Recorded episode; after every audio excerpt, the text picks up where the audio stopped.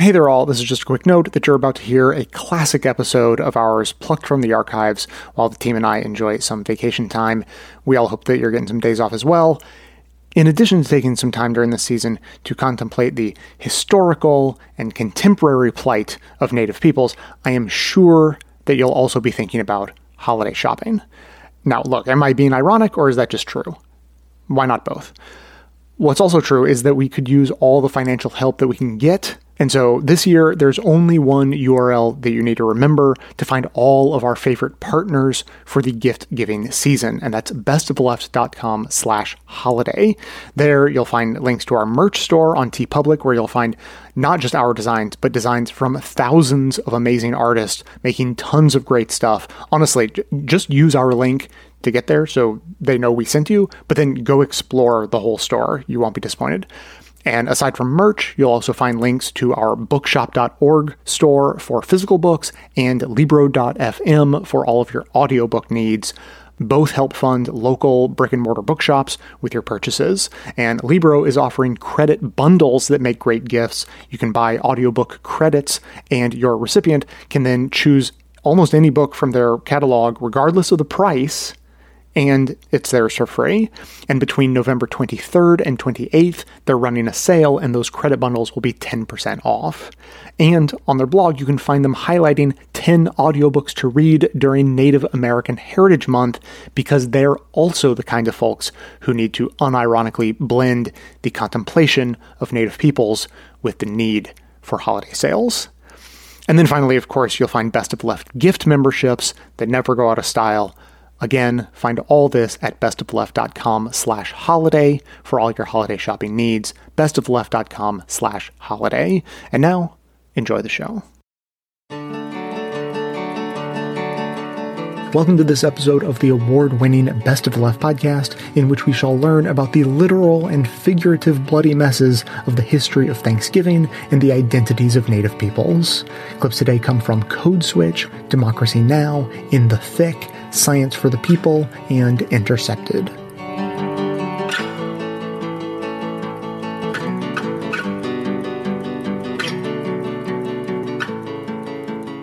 a lot of people out there are conflicted about this very American holiday and, you know, for good reason. People like Elizabeth Hoover, she's part Mohawk and she's an American Studies professor at Brown University. So I'm of two minds about Thanksgiving. The general sentiment that people have today about this holiday is that it's supposed to be a time that you get together with your family and you talk about the things that you are thankful for and you have a big meal. And that's really what the holiday should just be. But that's hard to swallow, Hoover says, if you know the real history behind Thanksgivings. Thanksgiving by the English was after massacres, so after events like the Pequot massacre, where the English went in and burned people alive in their homes, and then everybody who ran out to try to avoid the flames was stabbed and shot.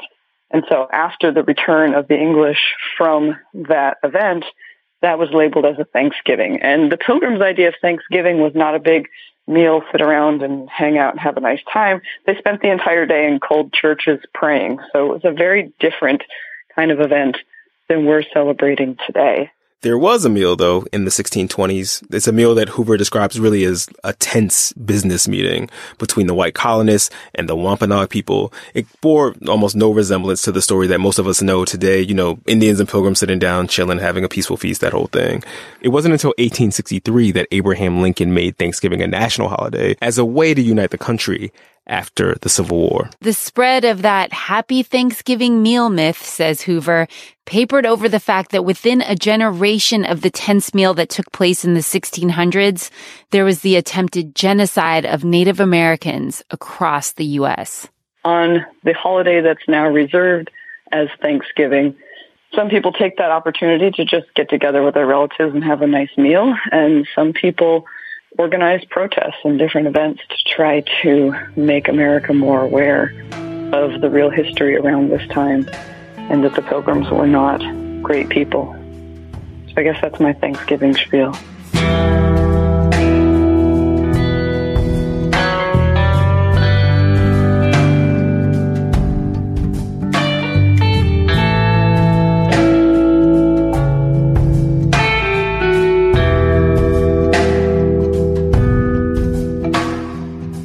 As much of the United States prepares to mark Thanksgiving this weekend, many Native Americans will gather in Plymouth to commemorate the 47th National Day of Mourning. This year is dedicated to water protectors at Standing Rock and to the struggle for recognition of Indigenous Peoples Day. To discuss this and more, we're joined in San Francisco by Indigenous historian and activist Roxanne Dunbar Ortiz. She's the author of An Indigenous Peoples History of the United States and co-author of All the Real Indians Died Off and 20 Other Myths About Native Americans.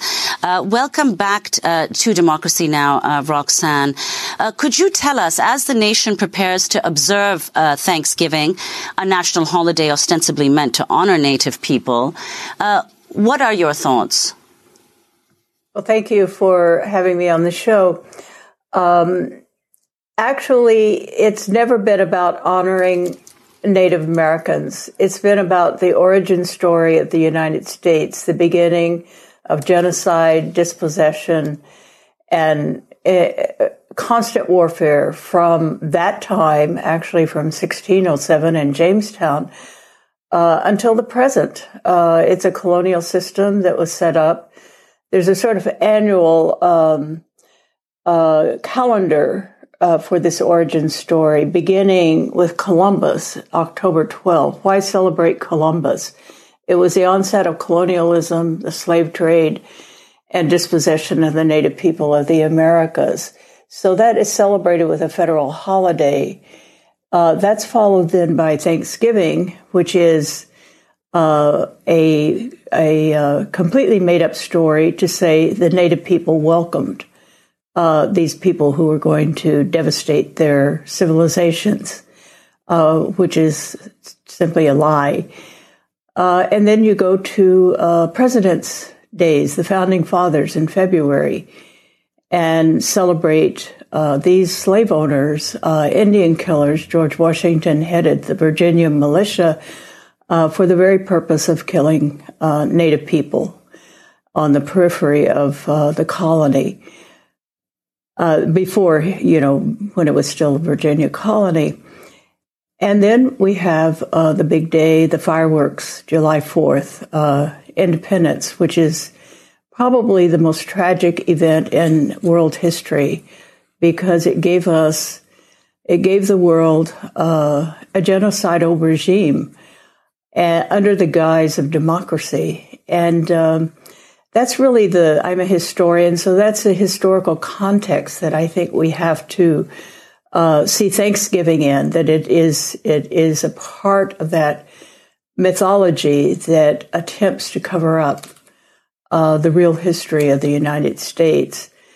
Uh, it, it, actually, when it was introduced as a holiday uh, by Abraham Lincoln during the Civil War, there was no mention of pilgrims and uh, native people or food or pumpkins or anything like that. It was simply a day uh, for families to be together and mourn their dead and be grateful uh, for the living. And I think that's an appropriate holiday uh, that that uh, how people should enjoy it.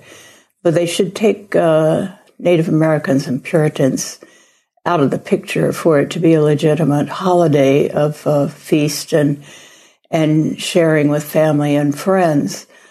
Uh, so that's, uh, you know, the people at Plymouth. Uh, I send greetings to them. Uh, they have, for many years, I think it's almost 40 years now, that uh, stood up and, and uh, testified to the lie of Plymouth Rock, the Mayflower, the Pilgrims.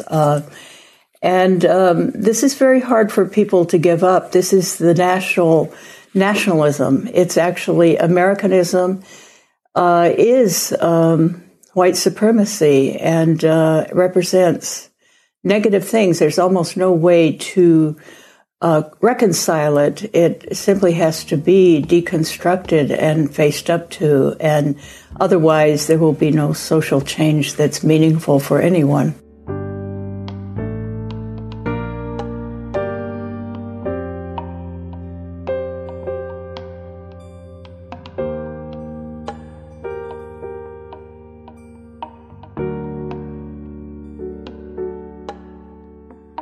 I just want to state that um, before we start with a lot of these really important numbers, I think if we think about the fact that Native American women have always been kind of seen as a threat, it gives us a context for what we're seeing in the United States today. Like they were the first ones mm. who were dealing with being seen as other yeah.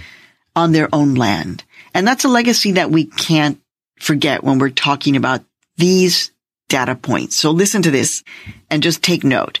So it's estimated that every year 300 indigenous women and girls go missing in the United States and Canada. And four out of five Native American women will experience violence in their lifetimes. More than half will survive domestic violence or sexual assault. The CDC reported that in 2016, the third leading cause of death mm. for Native American and Alaska Native women ages 10 to 24, third leading cause of death is murder. For women 25 to 34, it's the fourth leading cause of death. The National Crime Information Database uh, reports that as of 2016, there were nearly 6,000 missing and murdered Indigenous women. Mm-hmm. And all of this is fueling the fight for a hashtag that you know, is just not as mainstream as Me Too. And it's the hashtag MMIWG movement, which stands for Missing and Murdered Indigenous Women and Girls.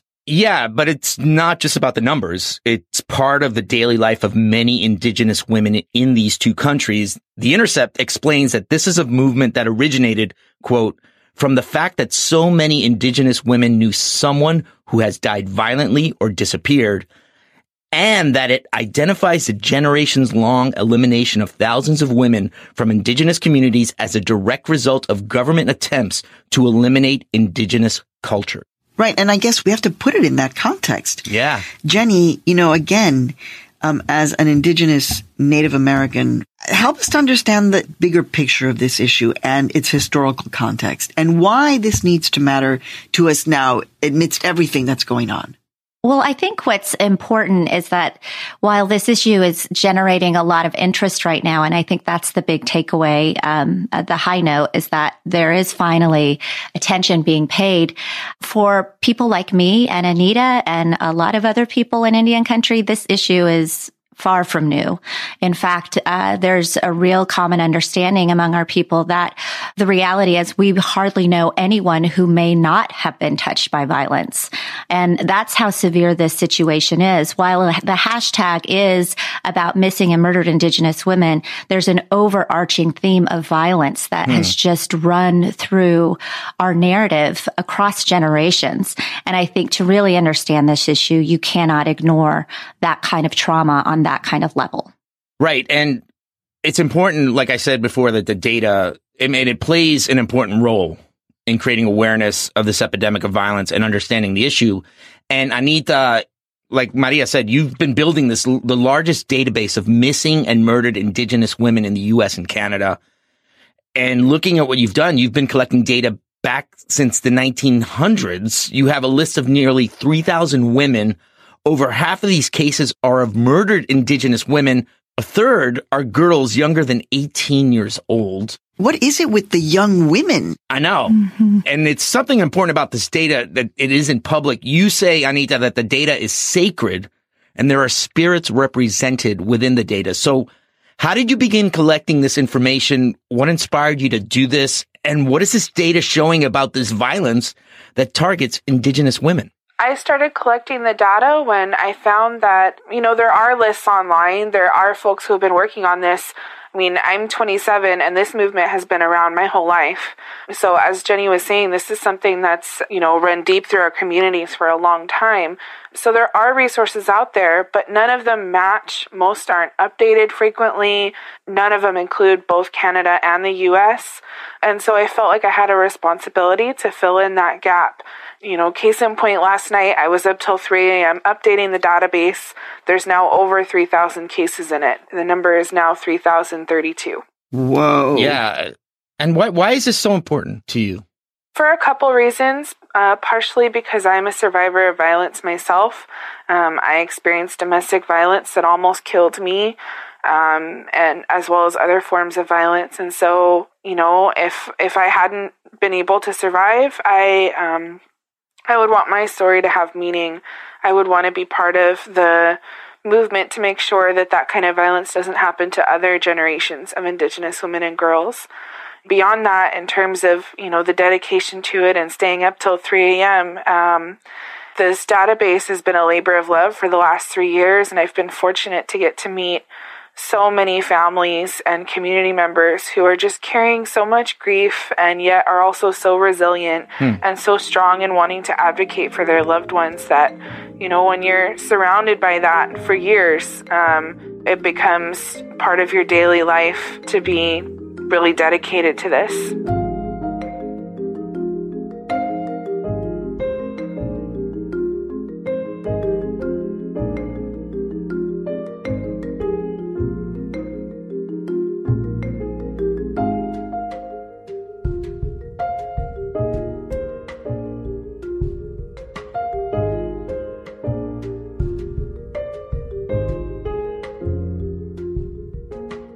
Are advances in genetic science and technology changing the conversation about membership, if, if it is at all? Well, what what has happened is I think it's pretty pervasive in the United States now, and I've also seen it among First Nations in Canada that uh, tribal governments are using DNA testing, but not the genetic uh, ancestry testing that comes from human population genetics that I was talking about.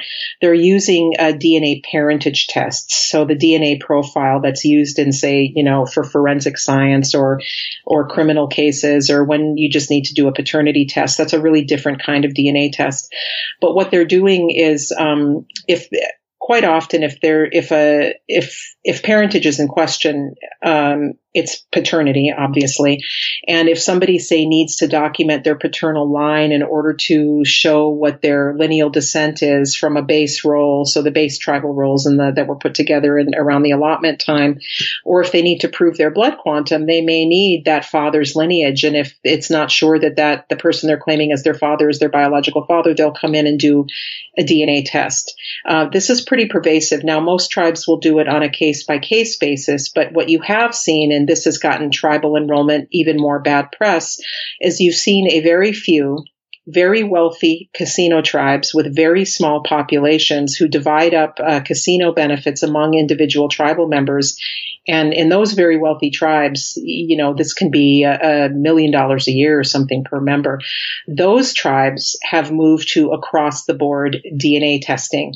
And they have actually ended up, of course, if you go into a room and you DNA test everybody for parentage, you're going to come out with some falsely attributed biological parentage in there. You know, you could have it as high as 10 percent people don't have the biological father they think they have. So that's what happens if you go in and test a whole population, right? And then some people have gotten thrown off the rolls because they were tracing their descent from somebody listed on a base roll and there's a, there's a break there in lineage, right? So you go into depth in your book about how genetic testing companies are very specifically targeting Native American people and tribes. At least some of them are. Um, what's going on here, and why are they targeting Native American tribes specifically? Well, so I've seen DNA testing companies pop up that are selling the genetic ancestry test to the public, uh, people that are interested in researching their family tree, and that's all really interesting. But they might also offer paternity tests because I think there's probably I don't know what the breakdown is in terms of profit, but there's a good market for paternity testing, uh, and so these these same companies um, who might have uh, you know researchers involved that are doing the genetic ancestry stuff are also you know trying to make money off selling paternity tests, and so you know they're just they're trying to make money, right? And uh, so they'll go to tribal conferences. There are different national tribal conferences that happen, and they'll set up with with a lot of at the trade show that happens. I this I've seen this happen at National Congress of American Indians which is a huge annual conference. Uh, I've heard of it happening at the um, National Indian Gaming Association conferences, where they'll they'll set up in the on the trade trade show floor and talk to tribes about DNA testing. Um, so you know, they're they're companies trying to make money like anybody else. I, don't see an agenda beyond that. Although what I do see them doing is sort of um, preaching this idea that there is some scientifically objective way to do your membership based on DNA testing. And of course, that's not true. Membership is highly politicized. It's highly subjective. Uh, and you can decide to plug a DNA test in to, su- to support those political decisions or not. But there is no scientifically neutral way to decide who should be a member of a tribe or not.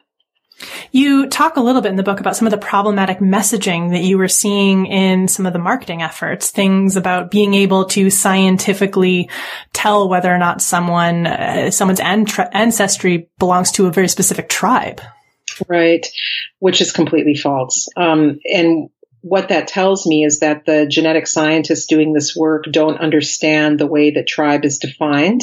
They are conflating a tribal community or a First Nation with a biological or genetic population. Now, first of all, on the scientific front, there's already huge debates and problems with acting as if any genetic population is ever a discrete thing. So you've got lots of social scientists and historians of science who really take to task scientists who use the word population in a way that retains too many old school racial ideas. That's a whole body of literature. But aside from that, aside from the problems with how one defines population genetically, we also have how one defines a tribe socially and politically. And scientists, for the most part, don't understand that history.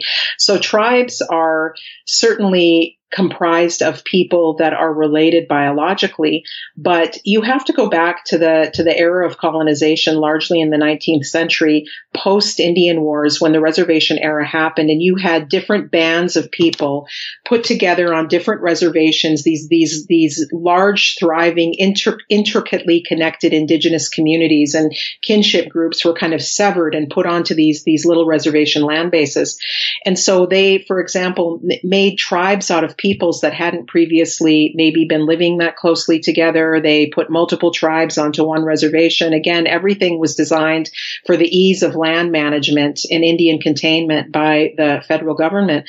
So geneticists go into these communities and what they're interested in is taking a sample from a person who ideally has four grandparents who are from that quote unquote tribe.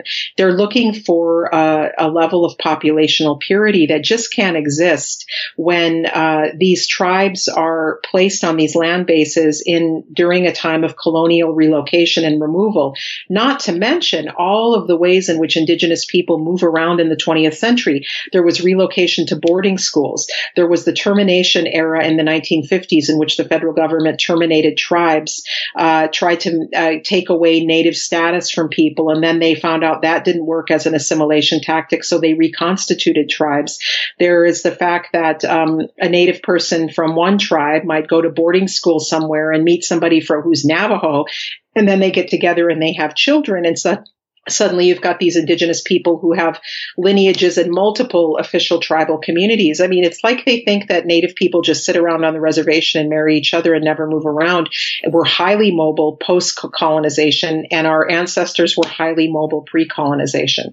So this conflation of a, assuming that a tribe is a biological population is kind of scientifically nonsensical and it's politically and socially nonsensical.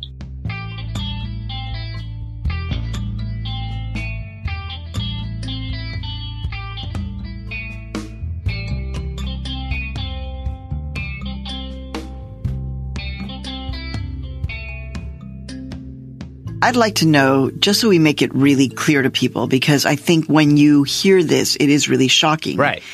That you can be an American citizen or of any place. Mm-hmm. And if you commit a crime such as rape inside a reservation, you cannot be charged by the Native American justice, the courts, the police. And so is it in fact, Annita and Jenny, kind of like, I mean, people know this, having spent some time on reservations in, in, in different states. People obviously know what you can do on a reservation and what you can't do. Mm. I'm going to use a very ugly term, but um, is it a kind of hunting season? Because mm. these men know that they can literally get away with murder. Right. Because they're non-native. I think vulnerability plays a big role in predatory behavior on tribal lands. Uh, we certainly saw that in the Bakken fields in North Dakota, where I don't think a lot of people realize this, but they had to establish an FBI agency there because violent crimes had surged so highly. And many of those violent crimes were on Native women. Um, and it had been the first bureau that the FBI had opened in like over a decade. Um, so yeah, I think that that vulnerability does play a huge role. But I would also say that there have been um, strides in responding to violence in tribal communities. The Violence Against Women Act squarely addresses what the Major Crimes Act hadn't done for tribes, which is managing their own justice affairs. Mm-hmm. And you can't really look at that story without looking at how tribes had always been managing their own justices. And it's in part because of the federal government that has done this and broken that system. And so there's been a steady pace for tribes to beef up their court systems and to allow for the prosecution of non-native offenders on their tribal lands. But that is imperfect as well because it just limits non-native offenders. And, you know, it is a very sensitive topic, but predators are not, you know, exclusive of race. Thank you so much for bringing that up, Jenny, yeah. because I know that I was shocked by just like the legal issues around this. Right. But you're right. We cannot forget about the fact that some of this oftentimes is coming from within our own community. Right. Mm-hmm. Yeah, it's a sensitive topic to talk about because, right, I mean, especially if you're coming from tribal community, it's one that hasn't healed. And I don't know, I think that cycle of healing is going to happen for a long, long time. Right, right. And it's certainly not lost on our, on our indigenous communities. It's one that I think our men are, are really realizing the leadership of our men are really realizing that I think if we're going to really take a stern look at this issue, it has to come from within. I'd like to add too that this is an issue that extends well beyond tribal lands as well. And the rates of conviction or, you know, rates of justice, whatever you want to call it, mm-hmm. are abysmal off of reservations too. So, for example, the Urban Indian Health Institute just released a report they studied sexual violence among urban Native women in Seattle. They found 94% of the survey participants had experienced sexual violence, and only 8% had seen their perpetrator convicted. Wow. And so, even in an urban environment, we're seeing that law enforcement are not handling these cases properly, um, not following up as they should, and communicating to Native women that that this kind of violence is okay and that shows perpetrators as well you know, one of the things that I like to remind people is that we've had generations of people grow up on Tiger Lily, Pocahontas. Now we have Twilight, where the only Native woman is a domestic violence victim who doesn't have any lines. Um, or recently, Hostiles came out, and the Native women also don't have any lines and are rape victims. When that's the only way that you ever see Native women, and you don't see anyone ever be held accountable for that violence, it's easy to see that, you know, to see us as objects rather than human beings, regardless of where we are.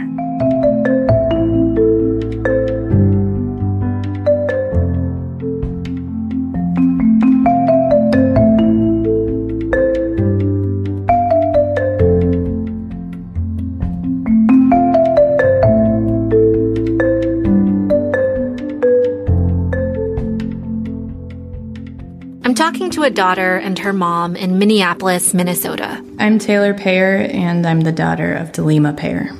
And I'm Delima Payer. Taylor and Delima are citizens of the Turtle Mountain Band of Chippewa Indians. They're sitting in Taylor's house where Taylor lives with her younger sister. Delima is in town visiting. From Belcourt, North Dakota. And Taylor and Delima are letting me overhear one of their favorite family discussions finding the right man to donate his sperm to Taylor, who's gay. She really wants a baby and a co-parent. My mom will often, I think, see people around either on the reservation, maybe even on my Facebook, and will call excitedly about maybe they're really handsome, they seem eligible in some way. I tease them. Ooh, that young man has baby making hips. but baby making hips isn't enough. So he's got to be native, but what else do you want him to be? Oh my gosh, they gotta be smart. Smart or not, the emphasis is on that native part. And he doesn't even just gotta be native, as Taylor puts it. He's gotta have a certain amount of native blood. Their tribe's longevity depends on it. And here's why. For enrollment, there are some tribes like the Cherokee or Chickasaw nations that use this thing called lineal descent, so their ancestors just have to be enrolled. But for Turtle Mountain, they use something else called blood quantum. Blood quantum simply is the amount of, quote, Indian blood that an individual possesses. This is Elizabeth Rule. She's a PhD candidate at Brown University, and she specializes in Native American studies. She told me that some tribes say you have to have a certain amount of quote Indian blood to be considered a citizen. And different tribes use blood quantum in enrollment in different ways. Like the Navajo Nation, for instance. It says you have to have a quarter Navajo blood to enroll, but Turtle Mountain, Taylor's tribe, it requires that people have at least 25% of any native blood with some combination of Turtle Mountain. Elizabeth Rule told me there's really no set method for how blood quantum is determined. So the quantum is a fraction of blood that is derived going back to the original enrollees of a tribe who were counted on census or rolls, and then their blood quantum was documented. And usually those original enrollees had a full blood quantum, typically. But how did people know that those original enrollees had a quote unquote full blood quantum. Well, they didn't. And that's one of the major problems with blood quantum today is that a lot of times the people taking the rolls were federal government officials who were unfamiliar with native ways of establishing and defining their own communities. In other words, blood quantum is not this scientific thing. It's subjective, political. Whatever the case, Elizabeth Rule says blood quantum, it could mean a lot for enrollment. Not having a child that's an enrolled tribal member is equivalent to not maintaining citizenship within the same country as your child. Having a kid who can't be enrolled has very real consequences. It can affect a lot of different things. Where that child goes to school, where you can live, what types of services you have access to, what elections you can vote in. She puts it this way in the context of family and nation. Tribal sovereignty, tribal nationhood, has not always been widely accepted. The U.S. federal government didn't want to recognize tribes as their own separate nations at various points in the 1700s, or 1800s, or 1900s. And one outcome was that the federal government treated Native Americans as a racial group instead of citizens of their own tribes. American Indians have certainly been racialized, and we see that from cartoons, caricatures, mascots. It's really been a societal project to racialize what is actually a very diverse group of political entities and sovereign nations. And this is where blood quantum comes in. Blood quantum emerged as a way to measure Indianness through a construct of race so that over time, Indians would literally breed themselves out and rid the federal government of their legal duties to uphold treaty obligations. In other words, if you don't have a baby with the right person, your tribe could eventually die out, which brings us back to Minneapolis and Taylor Payer. Even though lots of people see blood quantum as this major thing, for a long time, growing up in North Dakota on the reservation, Taylor didn't even know what blood quantum was. She tells me about this moment. She was 16. So when I went in after I got my license to get this ID, which is something I needed to apply to scholarships and to college to prove that I was Native American and federally recognized, that's actually the first time I learned my blood quantum. She got this card, her tribal identification card from Turtle Mountain's branch of the Bureau of Indian Affairs. It's a picture ID.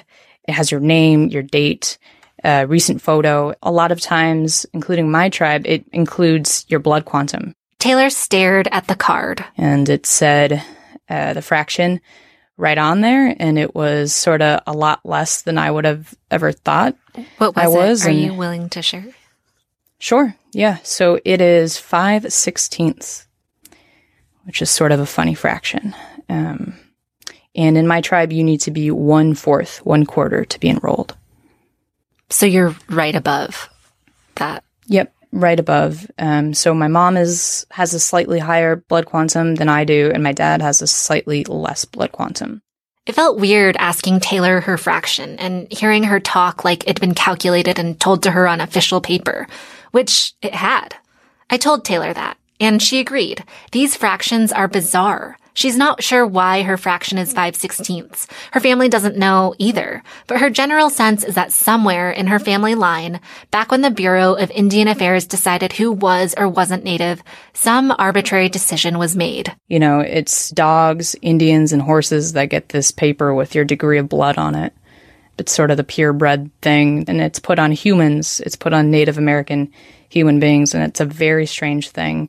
So it's a no-brainer that lots of people see blood quantum as this insidious thing, a way for the federal government to slowly diminish the native population, to make Native Americans a racial group instead of belonging to their own nations. But if blood quantum is slowly squeezing out a tribe's population, why keep it?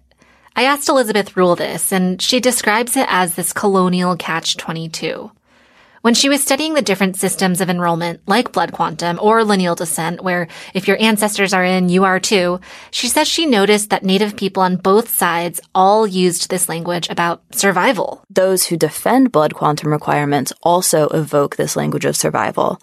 And they look upon those blood quantum minimums as a way to preserve an already existing closed community that's very close in other words, some people who support blood quantum rules, they don't want to have people enrolling as citizens in their tribe when they have very little connection to it. There have been cases where outsiders want to jump on the bandwagon and claim Indian heritage for their own personal gain. And Rule, she says, it all really comes down to how these tribal nations define community.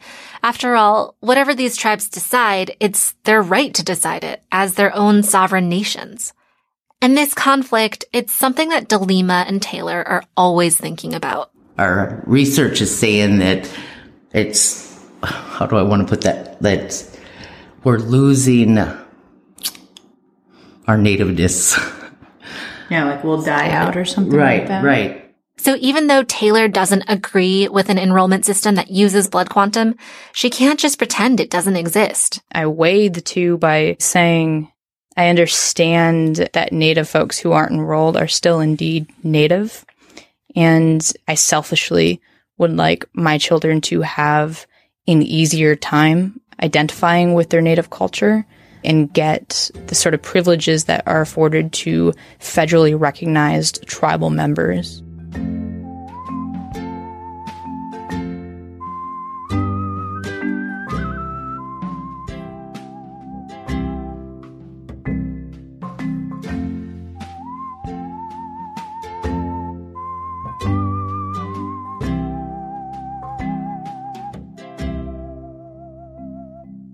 We continue to look at Senator Elizabeth Warren's claims to Native American ancestry. She's come under fire since releasing a DNA test showing Native American lineage in her family tree. In a video released Monday, she told her family's story. My mother was born in eastern Oklahoma. It had been Indian territory until just a few years earlier when it had become a state. My daddy always said he fell head over heels in love with my mother the first time he saw her. But my daddy's parents, the Herrings, were bitterly opposed to their marrying because my mother's family, the Reeds, was part Native American. This sort of discrimination was common at the time. So when my mama was 19 and my daddy was 20, they eloped. And together they built a family, my three older brothers and me. Elizabeth Warren has said her mother told her family had ties to the Cherokee and Delaware tribes. But Native Americans across the country are criticizing Warren's decision to use a DNA test to assert her heritage. Chuck Hoskin Jr., Secretary of State for the Cherokee Nation, said, quote, sovereign tribal nations set their own legal requirements for citizenship, and while DNA tests can be used to determine lineage, such as paternity to an individual, it is not evidence for tribal affiliation. Using a DNA test to lay claim to any connection to the Cherokee Nation or any tribal nation, even vaguely, is inappropriate and wrong. For more, we host a roundtable discussion. Joining us from Fargo, North Dakota is Tara Houska, National Campaign Director for Honor the Earth. She's an Ojibwe lawyer. And we go to Anchorage, Alaska, where we're joined by Mark Trahant, who is editor of Indian Country Today, a member of the Shoshone Bannock tribes. In Seattle, Washington, we're joined by Gyasi Ross, author, speaker, lawyer, and storyteller, member of the Blackfeet Nation, host of the podcast Breakdances with Wolves. We welcome you all to Democracy Now! Um, let's go to North Dakota, um, to Tara Houska. If you can respond first to um, uh, Senator Warren releasing her DNA test indicating Native American lineage and her video, and your thoughts on this. What I see are some non native folks arguing over what native identity is, um, and native people just being in, almost entirely left out of the conversation. Um, so we saw that Lindsey Graham now is running around saying, you know, that I have more Indian blood than she does. I should open a casino. It kind of shows just how problematic um, Senator Warren's decision to use this DNA test as her smoking gun. Now, see, I'm native. I, I said I was um, when in fact, you know, common genetic markers and geographic location does not tell you anything about, you know, which tribe you might be part of or that you might have descendancy from. She couldn't actually locate an ancestor, um, having done a genealogy study who is a native person. Um, it's kind of this one drop rule that she's reinforcing all these, you know, understandings of race being something by blood and there being this difference between um, different ethnicities. So Let's go to Senator Warren in her own words in that video that she released on Monday talking about her Native American heritage.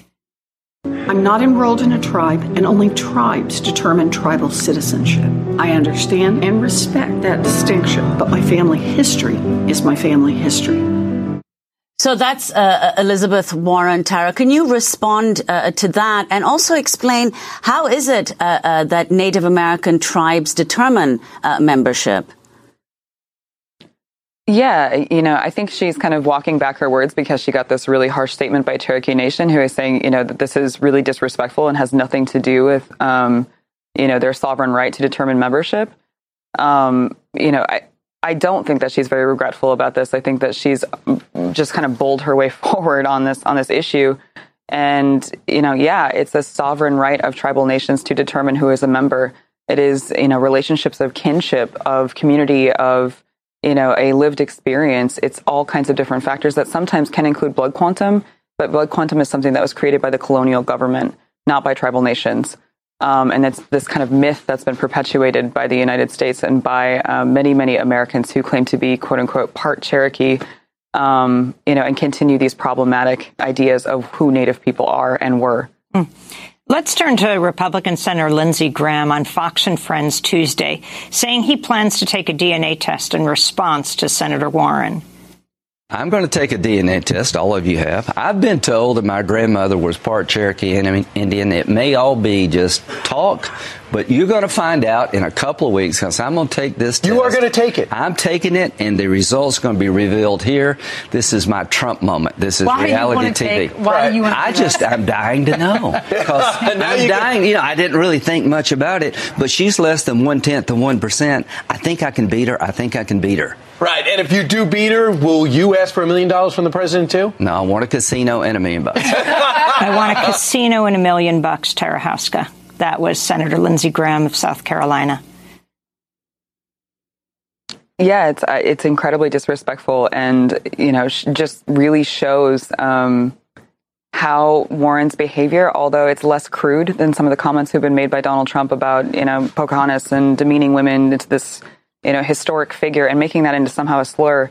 Um, her behavior is less crude, but it's still problematic, and it's still a complete misunderstanding of what Native identity actually is, and it perpetuates this myth that so many people hold. I mean, you live on the East Coast, and you hear almost everyone having this story of being part Cherokee on their mother's side, um, when there are real Cherokee people who still live today, and we should respect that and understand who Native people really are. Well, I'd like to bring in uh, Mark uh, Trahant from uh, Anchorage, uh, Alaska. Could you also comment uh, on this controversy? Uh, you've been extremely critical of the fact that Elizabeth Warren has released, has taken a DNA test and released it.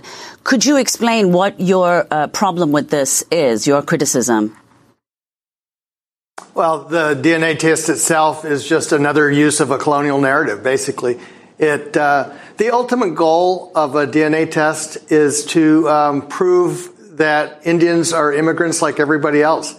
And it's, uh, again, it takes away from the idea that there's a tribal community with a governing uh, institution that's been around before the United States. And there are reasons that tribes are around with 10,000 year histories in North America. Well, Mark, can you explain what you mean by that? Uh, the, the, DNA tests are there to prove that uh, indigenous people, uh, Native Americans, are immigrants like everyone else. Why?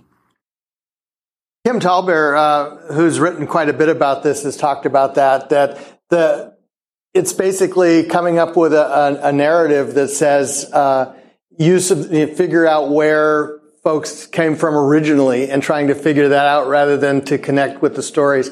I mean, uh, Shoshone Bannock, for example, one of the things that just uh, I love about my own people is that if you look at the history of North America, we once hunted mastodon. And you think about that as an arc of history that goes back many generations that is much deeper than a test that you can use.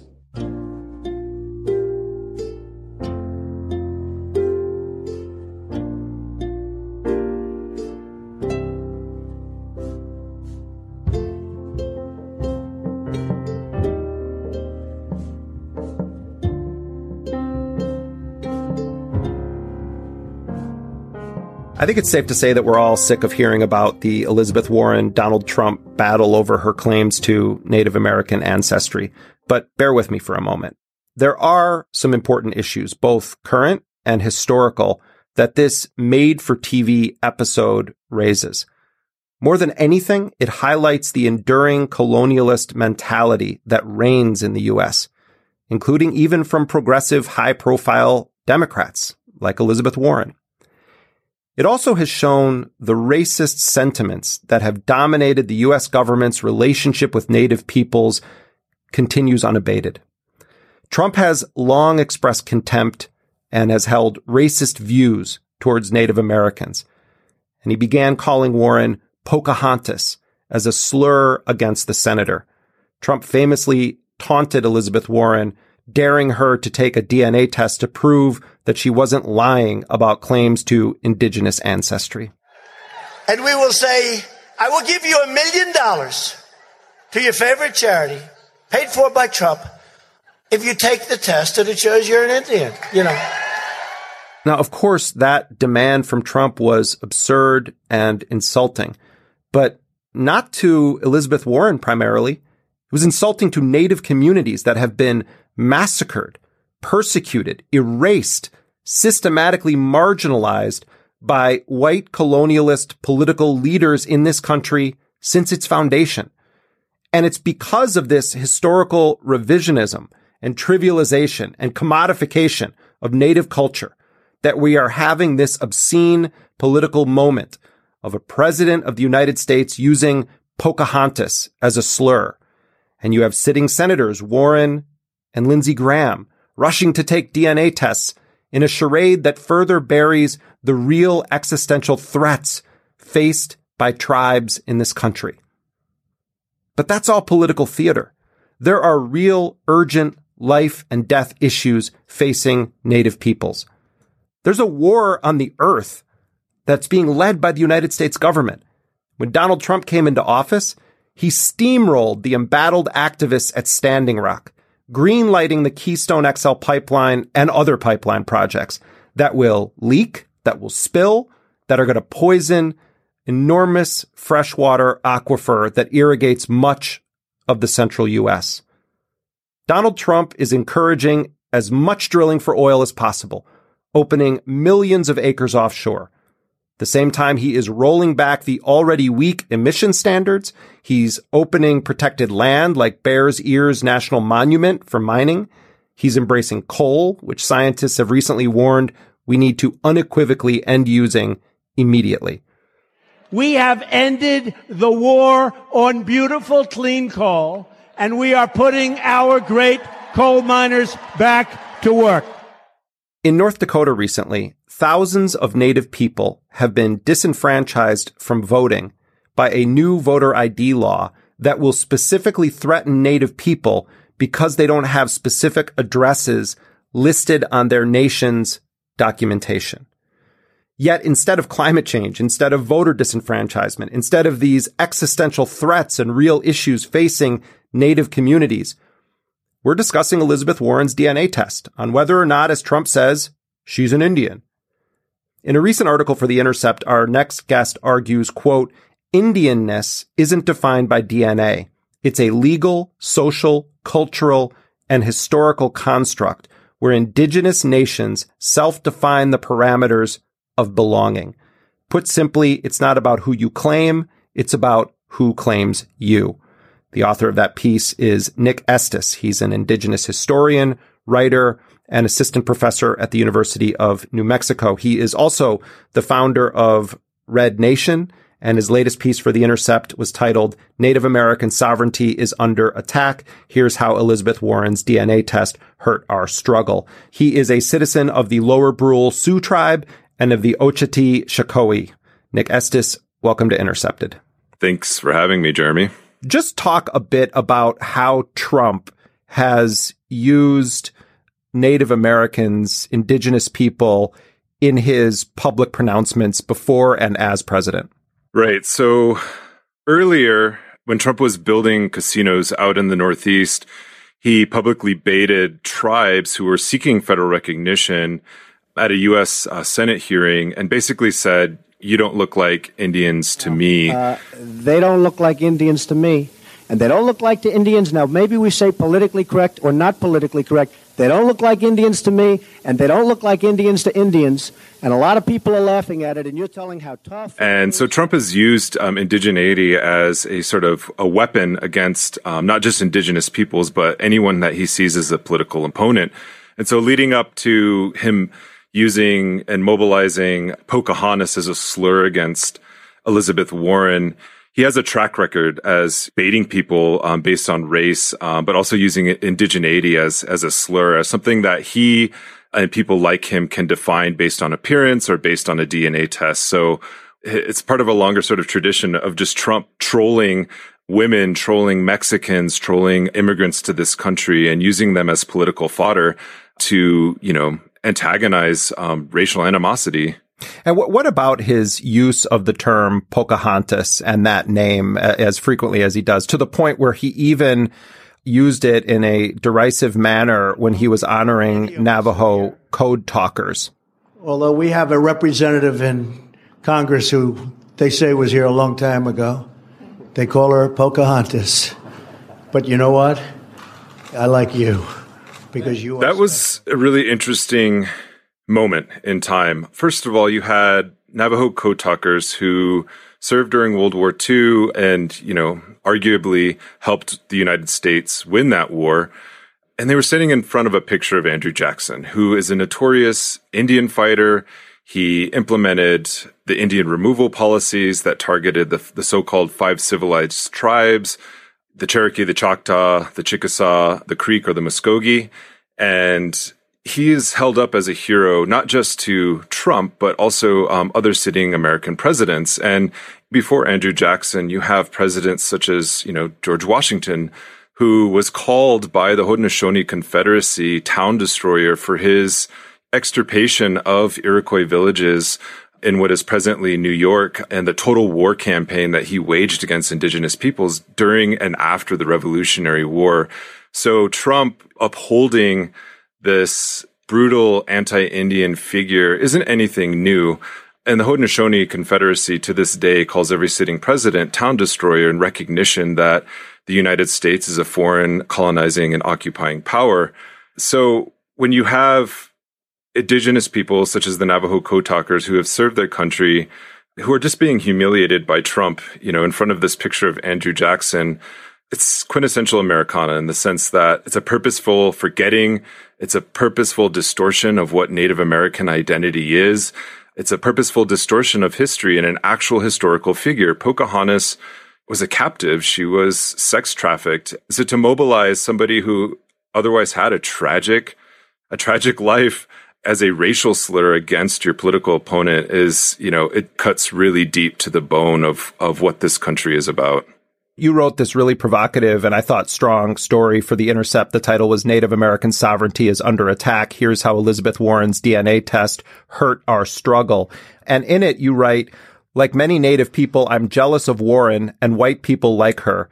Native plebeians such as myself, a poor Indian kid born on the wrong side of the tracks in Podunk, South Dakota, lack her pedigree and life story. She might as well have rare Romanov ancestry, a secret but ill-fated royal bloodline when compared to my proletarian biography. Expand on that, Nick when I I saw Elizabeth Warren's um, video that was released and seeing sort of this mythical, you know, um, very Americana portrayal of her life story that you know everyone has an indigenous ancestor in their tree. My mother was born in eastern Oklahoma. It had been Indian territory until just a few years earlier when it had become a state. My daddy always said he fell head over heels in love with my mother the first time he saw her. But my daddy's parents, the Herrings, were bitterly opposed to their marrying because my mother's family, the Reeds, was part Native American. This sort of discrimination. It was a kind of a tongue in cheek comment, but I don't think some people were laughing as hard as I was just because it's absurd. And, and the quote that I begin with from Vine Deloria about the assertion of an indigenous identity as, you know, something that's mythical has been, you know, a, a common framework of American settler colonialism or US settler colonialism in that it purposely distorts Native American identity that could be laid claim to just as land could be laid claim to. So like our bodies, you know, our DNA, because DNA is part of our body, is up for grabs just like our land and so are our identities. And that's the way that the united states has treated indigenous peoples and our land but it also trivializes what are otherwise complicated questions of identity because there are people out there. There are people in my own family who are out there who have been lost to us in the sense that they've been adopted out they've been disappeared at boarding schools they've been sterilized by the indian health service and we're still trying to find those people. We're, you know, this is a very serious matter and it really glosses over this really complicated, very violent history of settler colonialism that is still ongoing. I don't know any other race of people who are, you know, racialized um, with DNA the way that native people are. And you know, even Lindsey Graham has come out and said. But you're going to find out in a couple of weeks because I'm going to take this You are going to take it. I'm taking it, and the results are going to be revealed here. This is my Trump moment. This is why reality TV. Take, why do you want I just, I'm dying to know. Because I'm you dying, can... you know, I didn't really think much about it, but she's less than one tenth of 1%. I think I can beat her. I think I can beat her. Right, and if you do beat her, will you ask for a million dollars from the president too? No, I want a casino and a million bucks. And that shows the level of disregard and disrespect that, you know, US politicians, whether they're Democrats or Republicans, have for native sovereignty. And I would ask, you know, Elizabeth Warren, I doubt she's listening to this program, why wouldn't you hold a rally or uh, you know, a march or some kind of press conference and use your visibility instead of responding for a tit for tat to Trump, but actually mobilize your base around issues such as the Texas court striking down the Indian Child Welfare Act or the disenfranchisement of North Dakota Native American voters. What it reveals to me is that the release of this information of her so-called Native American ancestry through a DNA test was pure political opportunism. It makes us seem like a football that either Trump or you know Elizabeth Warren or now Lindsey Graham can kick around um, to their benefit when Native people themselves are facing serious challenges to their sovereignty. It trivializes those questions and it trivializes our issues.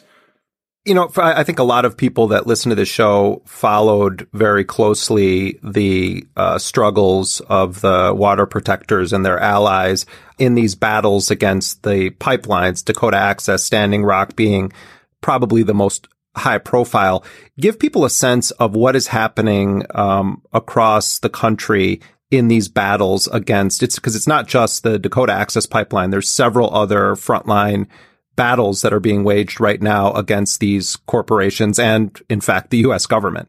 There's this kind of like winner takes all mentality in the United States. And what most people didn't really follow or understand is that a lot of the people who showed up at Standing Rock were already part of movements. The indigenous peoples who were organizing on the ground in the Oceti Sakowin, the Great Sioux Nation, they were already, you know, organized to oppose the Keystone XL pipeline when it first came through. Or you had people um, from Minnesota, the Ojibwe people who were already organized against Line 3. Uh, or you had people that came from so-called Canada, the First Nations people who were already organized against Enbridge what we now know as Trudeau's pipeline. So the sort of convergence that happened at Standing Rock really signaled, in my mind, a sort of transformation taking place in indigenous country as a political sort of like call to consciousness around the issues that are facing indigenous people, but also the way that we interact with larger settler society. Unfortunately, settler society can selectively engage us however they choose to. So, for example, why is it that Elizabeth Warren is the topic that we're invited to talk shows on or we're invited to give comment on, but we're not invited to talk about the fact that Native people are killed at the highest rate by police in this country or that we face rates of incarceration and poverty that far exceed any demographic or that we're facing existential threats to our water, our land, and even just keeping our children in their own homes. And people say, those are very complicated issues. That's not a soundbite. And so the corporate media, you know, it's, it's there to produce and commodify our stories so that they can be easily digestible. But I think it's, it's such a cynical view of our country in the sense that we can't hold complicated ideas in our head to say that Elizabeth Warren's claim to native ancestry or Lindsey Graham's claim to native ancestry or Trump's use of native people as a political football can also be talked about in the context of the current pipeline struggles that are happening around Bayou Bridge in Louisiana or, Line 3 up in Minnesota or Keystone XL in Montana and South Dakota and in Nebraska. These are all things that can be talked about. I implore Native people who are listening to this podcast um, and elsewhere to think about the ways in which our issues are being framed in the media. And if we're constantly fighting just for representation and for these political elites to acknowledge us, for political elites to recognize our humanity, then we've already lost. The only reason why we had the Indian Self Determination Act of 1975 was because we had the militant Red Power movement of the 1960s and 1970s that took Alcatraz. To Alcatraz for the purpose of taking the island for all Indian people to have a place we could call Indian land. That took Wounded Knee in 1973. Uh, but then also launched um, that campaign on the world stage in 1977, gaining international recognition for indigenous peoples across the world those were historic gains that were made by everyday grassroots people. Nobody was looking to, you know, the Elizabeth Warrens or the Trumps of the world to sit down and say, you know what? We recognize your humanity. They weren't asking for permission. They were taking it and they were organizing their own communities towards their own needs. But now we're listening to the radio and we're listening to these candidates and they're silent on the issue of war. They're silent on the, the issue of, of backing up these imperialist powers, but also their own imperialism. And that's the thing about imperialism. We never get to vote on imperialism. We didn't get a vote on the Iraq war, but yet we allocate three quarters of a trillion dollars of our defense budget every year to these things. And we know that Native American poverty and land claims could be solved tomorrow because the US has those resources. And I don't think it's a lack of will on the part of an everyday American in the United States, whether they're native, black, or white, that they can sympathize with native issues and that they do recognize that these issues are something that confront every American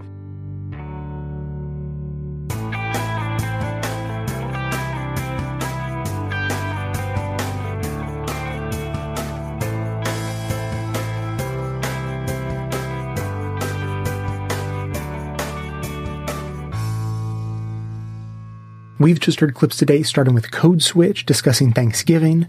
Democracy Now! spoke with historian Roxanne Dunbar Ortiz also about Thanksgiving. We heard from In the Thick in two parts on the Stolen Sisters.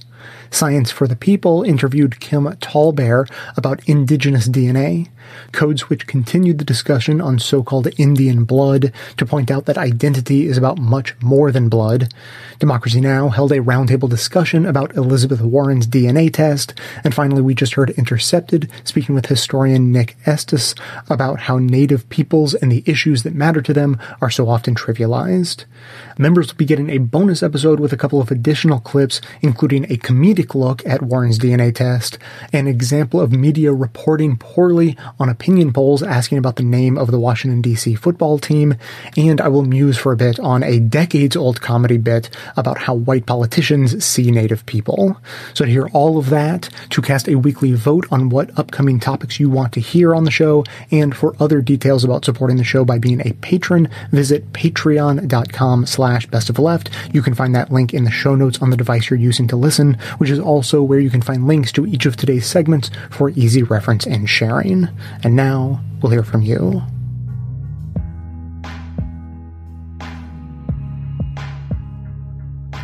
Hey Jay, it's Abdul calling from DC. Sorry, I'm a little nasally. I'm coming down with a cold. Um, I just wanted to respond to the um, the thread on privacy. I think you're absolutely correct in distinguishing the different types of privacy: government, personal, corporate, social. Um, I also think that it's worth taking a second to distinguish between privacy and secrecy. Secrecy tends to be the sort of like handmaiden, right-wing man, you know, servant of authoritarianism. Um, in my work, for instance, I work with a lot of adult survivors of uh, abuse uh, or ongoing abuse, childhood sexual abuse, other types of abuse and neglect. And it seems like secrecy is always there at the heart of it. And I think you also see that kind of uh, obsession with secrecy in the authoritarian regimes, you know, East Germany, the Soviet Union, uh, I imagine places like North Korea. And I think that it, we in the United States are sort of on that weird slippery slope because we are, you know, marching towards uh, fascism.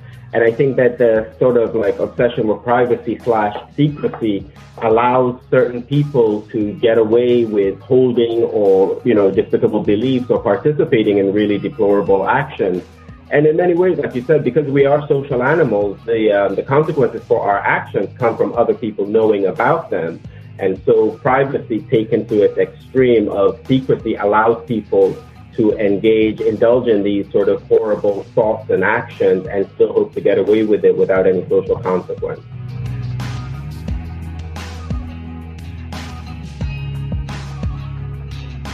Thanks for listening, everyone. Thanks to the volunteers who help gather clips to make this show possible. Thanks to Amanda Hoffman for all of her work on our social media outlets and activism segments. And thanks to all those who called into the voicemail line. If you'd like to leave a comment or question of your own to be played on the show, you can simply record a message at 202-999-3991. Now, to finish off today, I have essentially an activism segment for you. Uh, so, so to catch us up on the just the most recent uh, horrible injustice befalling uh, some Native people people in this country uh, in a reversal of an Obama era decision. The federal government ruled in September that the Mashpee Wampanoag tribe of Massachusetts does not qualify for a reservation. This decision has the power to take 321 acres of tribal land out of federal trust, effectively disestablishing the tribe's reservation and eliminating their self-governance. With this ruling, the Trump administration is unearthing a disgusting tactic the United States government has used to destroy tribes in the past. The only way to protect the tribal land now is for Congress to pass the bipartisan Mashpee Wampanoag Tribe Reservation Reaffirmation Act. If the Mashpee Wampanoag tribe sounds particularly familiar, it may be because this is the Native American tribe of the Thanksgiving origin story lore. The tribe says their ancestors have occupied the land in southeastern Massachusetts since before human memory. Here are just some of the tribal voices of the movement fighting to protect their legal right to the land. No matter whose name is on papers in whatever office, this land knows us as Indigenous. It knows us as one with it. Thank you so much for walking through Mashpee today. We needed to remind our neighbors that Indigenous people live here. When we heard about the DOI decision to dispossess Mashpee people of what remains of their ancestral lands, we were shocked and appalled. Your right to occupy your traditional homeland is a right that the government cannot extinguish. For how can they extinguish something that they did not create? We have to continue on. We need to get this bill passed because Congress has the authority to stop this in its tracks right now. We also have a responsibility to the other 127 tribes that got their federal acknowledgement after 1934. If they get us, they're coming for them too. So we need to stand up for our brothers and sisters as well as ourselves. If they can do this to the, one of the most well documented tribes in America, they can do this to any tribe. And in this march, we actually did the most sovereign thing possible, and that's simply walking on our land on our terms. This is powerful as indigenous people, but us as common people, as Ikjewichasha, people who are come from a tradition of warriors, we have to look in ourselves and saying, what are we willing to do? What is at stake? And what are we willing to risk? This is a perversion of justice. This is a perversion of truth. And we need to call it and name it for what it is. This is an extension of colonialism. This is genocide. This is an attempt to make us go extinct. We have less than one half of 1% of our land, and they want to take that too. When is enough enough? The blood and the bones that, that we stand on in this land. It's the blood that flows through our systems. It's our genealogy. It's our life. It's our breath. It's the air that we breathe. I believe as we stand here today, people from our past, our ancestors, are standing right here with us. And it's that power that the Creator passed down to us. That power, that energy, that strength. And that's why Mashpee is still here today. The world needs to know that Mashpee stands strong today. And the world needs to stand with Mashpee. We're going to take this fight, this walk, to the steps of the Department of Interior in Washington, D.C. First week in November. Be ready. Be ready. Stop, Tush.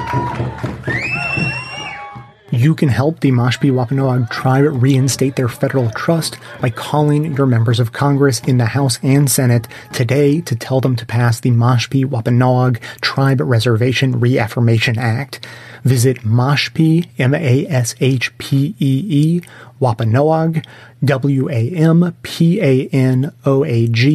tribe-nsn.gov to learn more and find out other ways to support the tribe in this fight. You can also help amplify this action by using the hashtag StandWithMashpee on social media. Now, for me, this is the important takeaway from this. So, for instance, I already have plans for a future episode that, that's going to focus on the relationship between imperialism and native peoples. Uh, but the thing to know about it is that it's not over. The, the legacy of imperialism and colonization is not something that exists in the past. And the solution isn't just to come to terms with our history and right past wrongs or anything like that. It's about opposing the elements of imperialism, colonization, and systemic oppression in the here and now, because these patterns never stopped. They just changed shape. Of course, with the Trump administration, as usual, they've been kind enough to take the masks off and show their actions for exactly what they are. As always, I would love to hear your comments on this or anything else. The number to dial 202-999-3991. That is going to be it for today. Thanks to everyone for listening. Thanks to those who support the show by becoming a member or making donations of any size at patreon.com slash best of left, as that is absolutely how the program survives. Of course, everyone can support the show just by telling everyone you know about it and leaving us glowing reviews on Apple Podcasts and Facebook to help others find the show. For details on the show itself, including links to all of the sources and music used in this and every episode, all that information can always be found in the show notes on the blog and likely right on the device you're using to listen. So, coming to you from far outside the conventional wisdom of Washington, D.C., my name is Jay, and this has been the Best of the Left podcast, coming to you every Tuesday and Friday, thanks entirely to the members and donors to the show from bestoftheleft.com.